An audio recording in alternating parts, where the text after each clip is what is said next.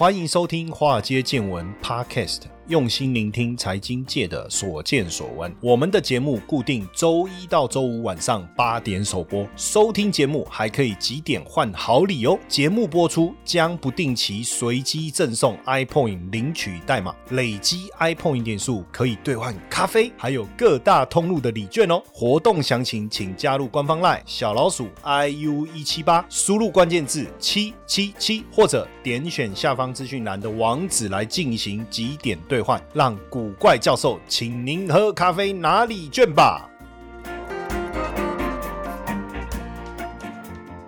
好，大家好，大家晚安。哎，每次要讲晚安的时候，我心里面其实也蛮挣扎。为什么？因为因为我们播出的时间是晚上八点，可是后来很多同学跟我讲说，他们是早上才听，要去上班的时候听。现在可能你在听的时候，你就正在捷运的路上，对不对？边听我这个美妙。如黄莺出谷般的声音，好，还假赛啊？怎么黄莺出谷了？哦，叫拍天啊，还是说你正在中午要吃饭，顺便听一下，补充一下能量，对不对？听了谢老师的声音，能量满满啊！哦，让今天充满了活力，是不是？哦，这个情绪都整个就亢奋起来。对，没错，我们今天就是要讲情绪。呃，市场有没有情绪？你觉得？比如说，我我觉得，因为我自己在投资市场二十几年，我我要坦白讲，人非圣贤，孰能不赔啊？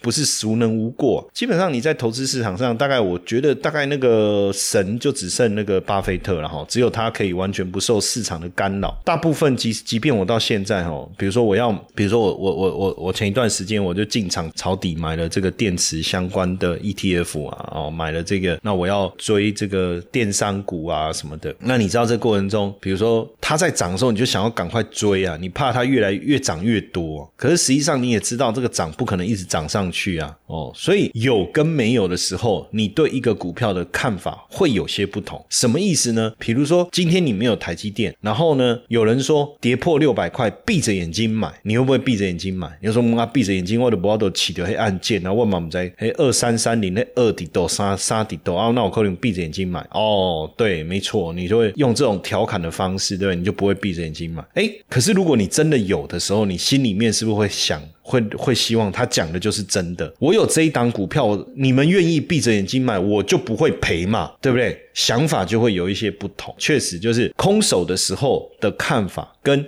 你持有那个股票的看法就不太一样哦。就确实，那这个就是我们这个人的一个投资情绪所影响。所以，像我自己，当然也会有，就会透过一些原则去遵守。比如说，今年大概是二三月的时候，那我买了某某一档 ETF，然后我就发现状。况不对哦，所以他在我还没有赔钱的时候，当然出现一些迹象，我就赶快跑了。那我我想说，如果未来这个产业是 OK 的，我再等等等。等到什么时候？就等了三个多月了哈，总算等到机会，我又重新再承接了一次。当然，这中间的亏损我就没有没有遭遇到嘛。然后再来，即便它未来会涨回去哦，我就不会亏钱。可是中间心里面的这种煎熬跟挣扎，就像我去录影，另外一个节目的制作人就说：“哎，我现在每一只股票哈，随便都赔十万哦，我现在就等看股市能不能一直涨，一直涨，一直涨，一直拉，一直拉，拉到我的亏损就都不见哦。大家就会有这种心理的煎熬嘛，对不对？对，当然没有卖是没有赔钱是没有错啊，股市最后还是会涨回来，这个也没有错。但是市场的情绪会不会真的去影响股市？我相信一定会。那因为市场的情绪就是投资者跟其他参与者的群体的一个行为，那这样的行为呢，当然就对整个市场带来了一些影响。如果说价格上涨，市场的情绪会不会变得高啊？肯定会。价格低迷，市场的情绪会不会低落？肯定会。所以以前我们常常有一个不礼貌的说法，就如女生的这个情绪啊，有比较起伏比较大的时候，我们都会说啊，你大姨妈来哦。以前念书的时候，常常会这样亏女同学。当然，这是一个不礼貌、不礼貌，我要特别讲哦，不礼貌的一个说法。可是现在我们可以可以用另外一种讲法，他情绪不好，你就直接说啊，你台积电被套牢哦，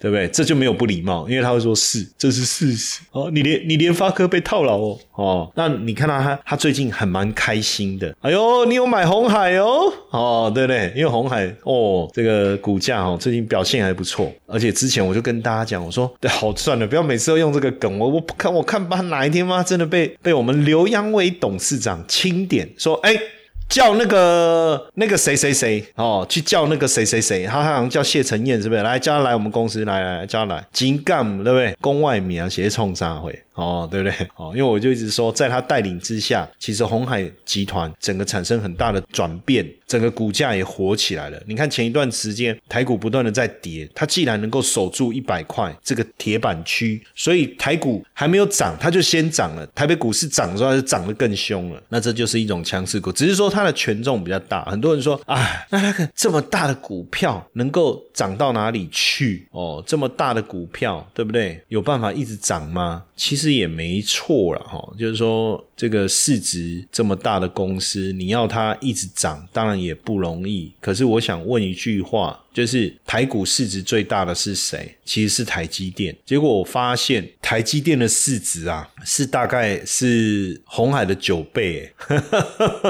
所以如果台积电的股价可以一路从不要说从多少涨到多少了哈，台积电的股价，你如果说从二零二零年那时候三百块可以涨到六百多块，算翻一倍，那红海难道不能从一百涨到两百吗？那你看它之前也确实啊，二零二零年那时候它股价也六七十块涨到一百三，也是涨了一倍啊，所以也不不无可能，对不对？经了这么长时间的压缩整理，好，那再回来谈，其实这就是一种其实投资情绪嘛，就是喜怒喜形。于色于色嘛，就看得出来说啊，你有买股票，你买哪一只都可以猜得出来，对不对？那所以市场情绪不一定取决于基本面，有时候真的会被投资者的态度所左右，所以它也是一种心理现象。那因为大部分人其实还是随波逐流哦，所以我们所谓的羊群理论，那恐惧啦、贪婪啦，当然这个情绪一定会影响到你对投资的决策哦。那好比说你买的股票大涨，那当然你持有这个股票你会很开心啊，逢人就讲啊，对不对？那没有买的人就是害怕买不到。啊，他就就会赶快这个跟进啊，就我们说的 F O M M O 啊，对不对？哦，害怕没有持有到这个，会赶快想要跟进啊，哦这一类的哦，就会产生这样。然后你说，哎，股市大跌的时候，他完完了，我也有这个股票，这下怎么办？然后早知道我不要人云亦云，我不要跟风，我不要跟着你们这些人啊，我就不会赔钱的啊。金马温波嘛会造啊，我储嘛嘛嘛爱没掉啊，对不对？甚至有人不是说把那个那个要举办要买房子的钱跑去买台积电，还有要办婚宴。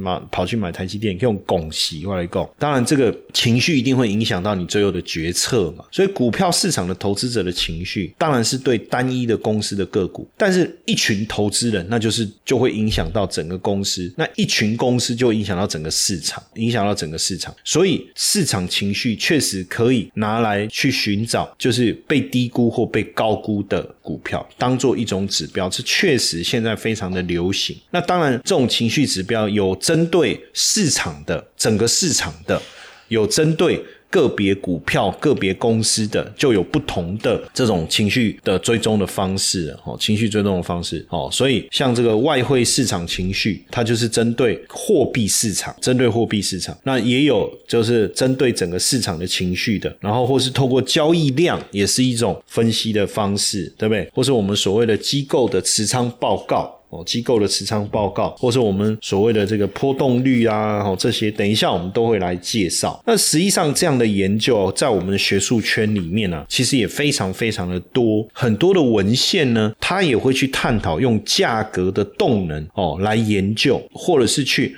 特别关注这个投资人的情绪。那当然，情绪你要用什么东西来做量化，这个一定有一些标准，比如说哦，它可能利用这个价格。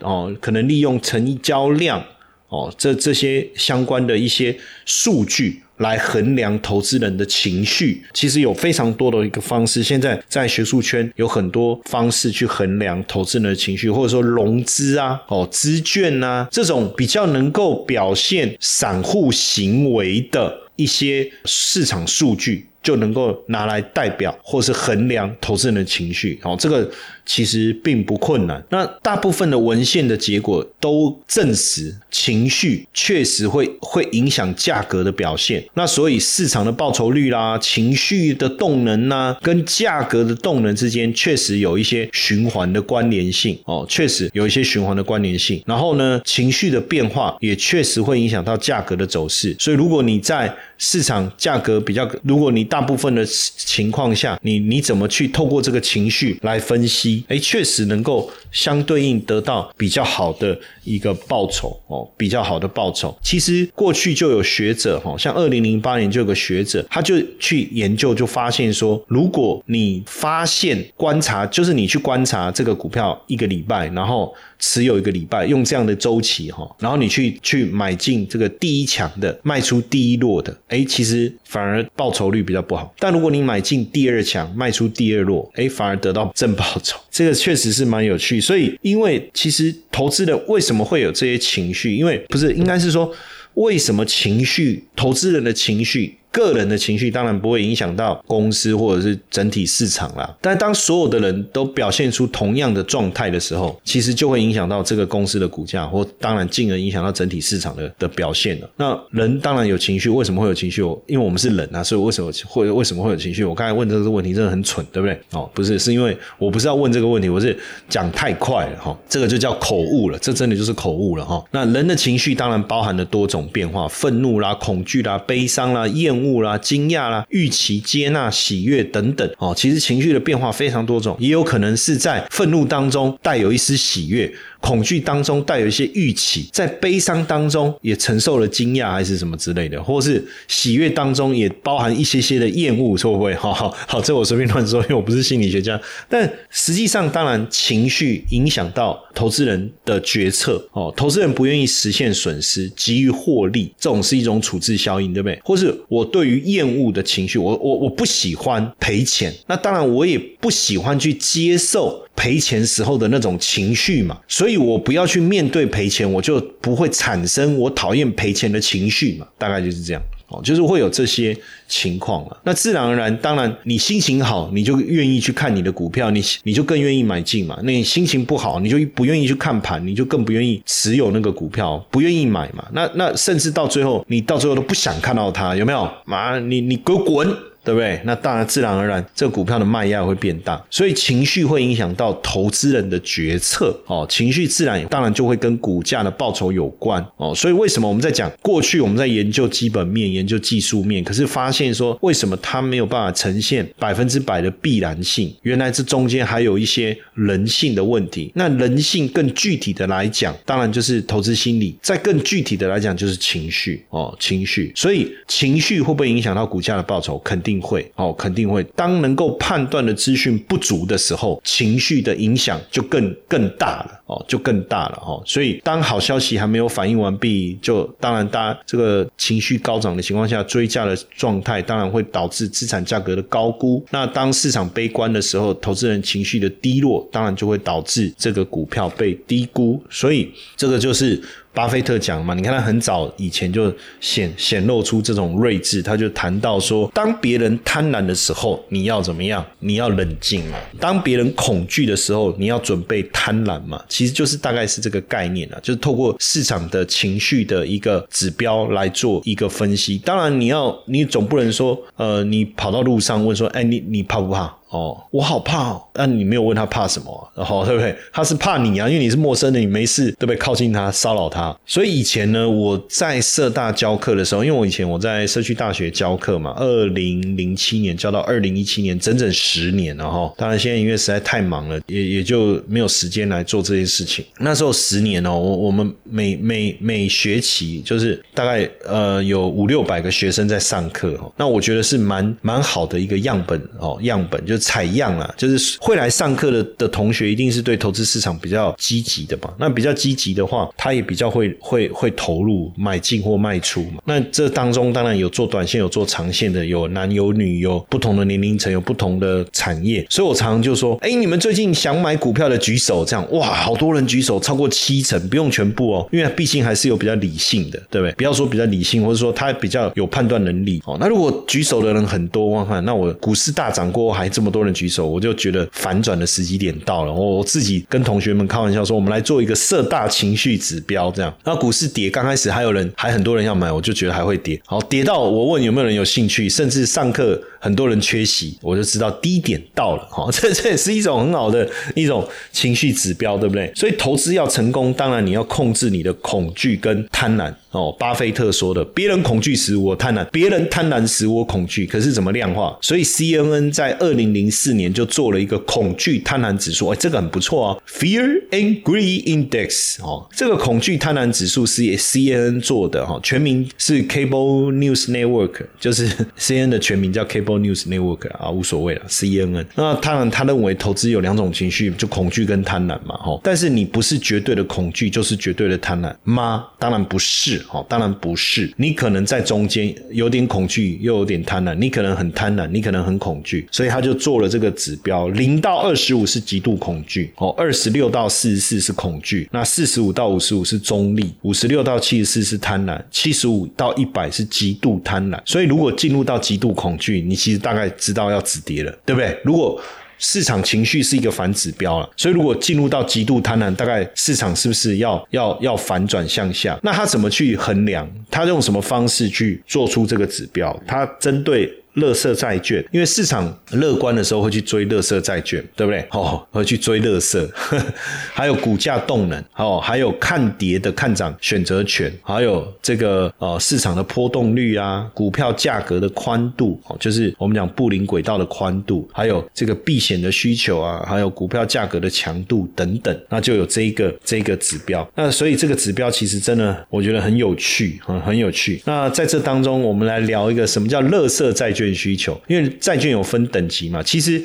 后来，乐色债后来叫做高收益债，现在又被证明叫更正啊，说不要叫高收益债会引人误导，所以叫非投资等级债券。因为债券有分投资等级跟非投资等级啊，不要讲乐色，乐色拍天啊，你叫人笨手用狗呢。所以以后你要骂人，你说你这个非投资等级哦，你不要讲这个乐色，因为这个乐色两个字不知道会被法官罚多少钱，十万块，那一个字五万，那你就叫非投资等级哦，那他其实也不知道你在讲什么，要不然他如果听得懂，就说你。这个高收益耶，他搞不好很高兴 哈。可是非投资等级就是早期的高，以前的高收益，对不对？那高收益就是早期我们所谓的乐色债券。那当然，因为非投资等级的利差哦，实利率比较好。但如果说这个投资等级的值利率上升，利差放大，就是恐慌了哦。就是从这里来看。然后另外一个就是他去看这个股价的动能，股价动能怎么衡量？也很简单，就去测量股价跟均线之间的距离，叫乖离的程度。乖离的越大，就是动能越高，乖离越高就是贪婪，越贪婪哦，这也是一种。那还有一个就是所谓的这个看涨的选择权哦，看涨的选择权。那这个比较难的，但是有机会啊，大家如果有订阅我们的的这个财经研究室哈，或者是上我们那个这个美股同学会啊，其实里面我们都我觉得也会有解释哦，就是 call 跟 put 之间的一个追踪哦，还有就是看波动率，就是看 VIX，对不对？哦，这也是一个非常重要的。还有看股价的波动啊，避风空港需求啊等等的哈。那实际上我们把这个恐惧贪婪指标啊对比二零一八年、二零二零年哦，其实是确实还蛮准的哈。就这个分数达到七十五分的时候，往往都是相对的高档区；二十五分的时候，往往是相对的这个低档区。哎，这个确实是不错哈。那另外呢，也有一个指标叫做 AAII 啊，散户投资人情绪指标哈。那这个啊是由美国散户投资人情绪协会，不 我在讲什么？美国散户投资人情绪指标是由美国散户协会叫。就是 A A I I 简称 A I 所发布的，那它是用询问的方式，哈，就问投资人说，哎，你觉得乐观还悲观？哦，乐观还悲观？这样子来来去看的。那当然，这个也是一个方式啊，就当金融海啸这个悲观的比率大概落在四十到五十之间，所以如果真的大于五十，就是真的是很悲观哦。那如果就真的很悲观了哈，所以实际上这是一个模式啊。那因为过度悲观，当然容易引起反弹。但乐观不一定回档？倒也不一定，倒也不一定。这个也是一种判断的一个方式哈，一种判断的方式。不过也确实就是根据过去的一个资料的一个统计啊，比较悲观的时候，大跌的几率确实就是因为大跌，所以悲观悲观程度高了哦。那悲观程度高，又在大跌过后，往往就比较有机会这个反弹哦。那如果大涨过后，乐观程度高，当然比较有机会。反转大概是这个这个逻辑哦。不过如果只关注情绪指标，关注这个散户的这个哦，好像比较难能够去了解它是不是呃会反转或下跌，好像比刚才那个口具贪婪指数稍微差一点，对不对？那另外还有一个是国泰，像国泰金他们也做了一个国民经济信心调查的指标，然后就是去观察民众对于经济成长的信心啊，然后乐观悲观的状态哦，这也是一种指标的判断的方式。那其实我们最常用的是 VIX 嘛，吼，就是 VIX 是芝加哥选择权交易所的这个波动率指标啊，来反映 S M P 五百期货波动的程度，好，衡量三十天市场预期的波动程度，分析这个未来市场的一个一个风险，哦，一个风险，这个也是一个。那如果说大家对这个情绪指标有兴趣，我刚才讲完以后，你自己也想要多了解，哦，你可以这个索取我们的古怪小报，哦，我们这一次的古怪小报就来跟大家聊一聊这个情绪指标，教大家如何。来认识这个情绪指标哈，那古怪小报这一次这个情绪指标的关键字啊，你就输入 V I X VIX 哈，那如果。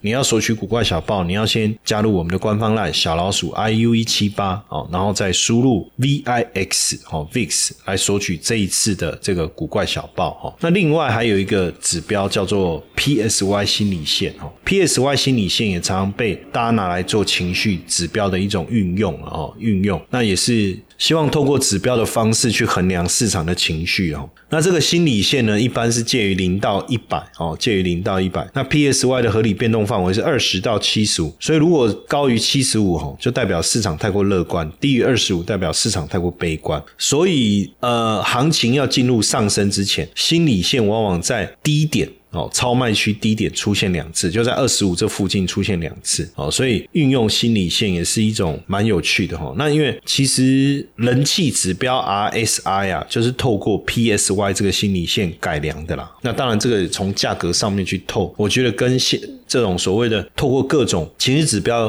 当然有几种，一种是访问式的，像我们刚才讲到 AAI，它就是访问式的，我透过访问的方式是取得大家对市场的想法。那另外一种是指标类的，就就是我去统计价格，像 PSY，或是我去统计这个市场的这个波动率，像 VIX 哦这种。那另外一种是比较多元化的。情绪指标是叫 C N 的这个恐惧贪婪指数，我把各种跟散户有关的东西全部收集起来，然后透过不同的权重去做一个编制，加权以后的这个数字来去反映市场的情绪的状态。我我自己个人哦是不会把情绪指标当做买卖的依据，因为你要买卖依据还是跟整体市场的价格成本有很大的关系，所以我要进场或出场，我还是会采用均线呢价量之。间的变化，或是 K 线的这个这个组合啊，来去做进出场的参考。但是我不晓得现在是不是底部，我也不晓得现在这是不是头部。技术指标的底部，其实往往不是真正的底部，它只是相对于前坡的高档，看起来像底部而已。所以，如果我要判断底部跟头部，我运用指标或形态，用形态一定是落后，用指标基本上是没有什么帮助哦，没有什么帮助。那你你当然你说你去看基本面，基本面又是落后的，因为股价本来就领先基本面反应。基本面其实只是让我们能够去预预估未来可能的状态，什么意思？很多人不理解，其实技术面是没有办法预测未来的。那基本面是落后指标，可是基本面却可以预测未来。为什么我会这样讲？这就是运用到所谓的循环的概念，循环的概念，然后产业的思维。我所以，我们就能去推估产业会越来越差，还是到这边就会开始转变，会变好哦。就是透过基本面去做分析，但是这些东西技术面我我拿来做所谓的进出场的依据，基本面我拿来做预测。可是我要怎么样更明确的去知道现在市场这？里是不是底部，或这里是不是头部？当然，透过情绪指标是一个很好的方法哦。所以，如果你要透过情绪指标来去做判断的话，你就要选择比较适合的情绪指标了。那我我当然个人我特别喜欢 VIX 嘛哦，恐慌的程度去做判断之外哦，我也非常喜欢 CNN 这个恐惧贪婪指标。这个 C N 这个恐惧贪婪指标，长期来看，只要七十五以上，股市往往在高档；二十五以下，股市往往在低档。那如果你又配合恐慌指数来做一个搭配，其实效果，我我觉得不要说什么很精准了，但是这种就是我所谓的现象交易嘛。我常常在讲说，你观察现象，我觉得比观察指标，其实能够给你带来的。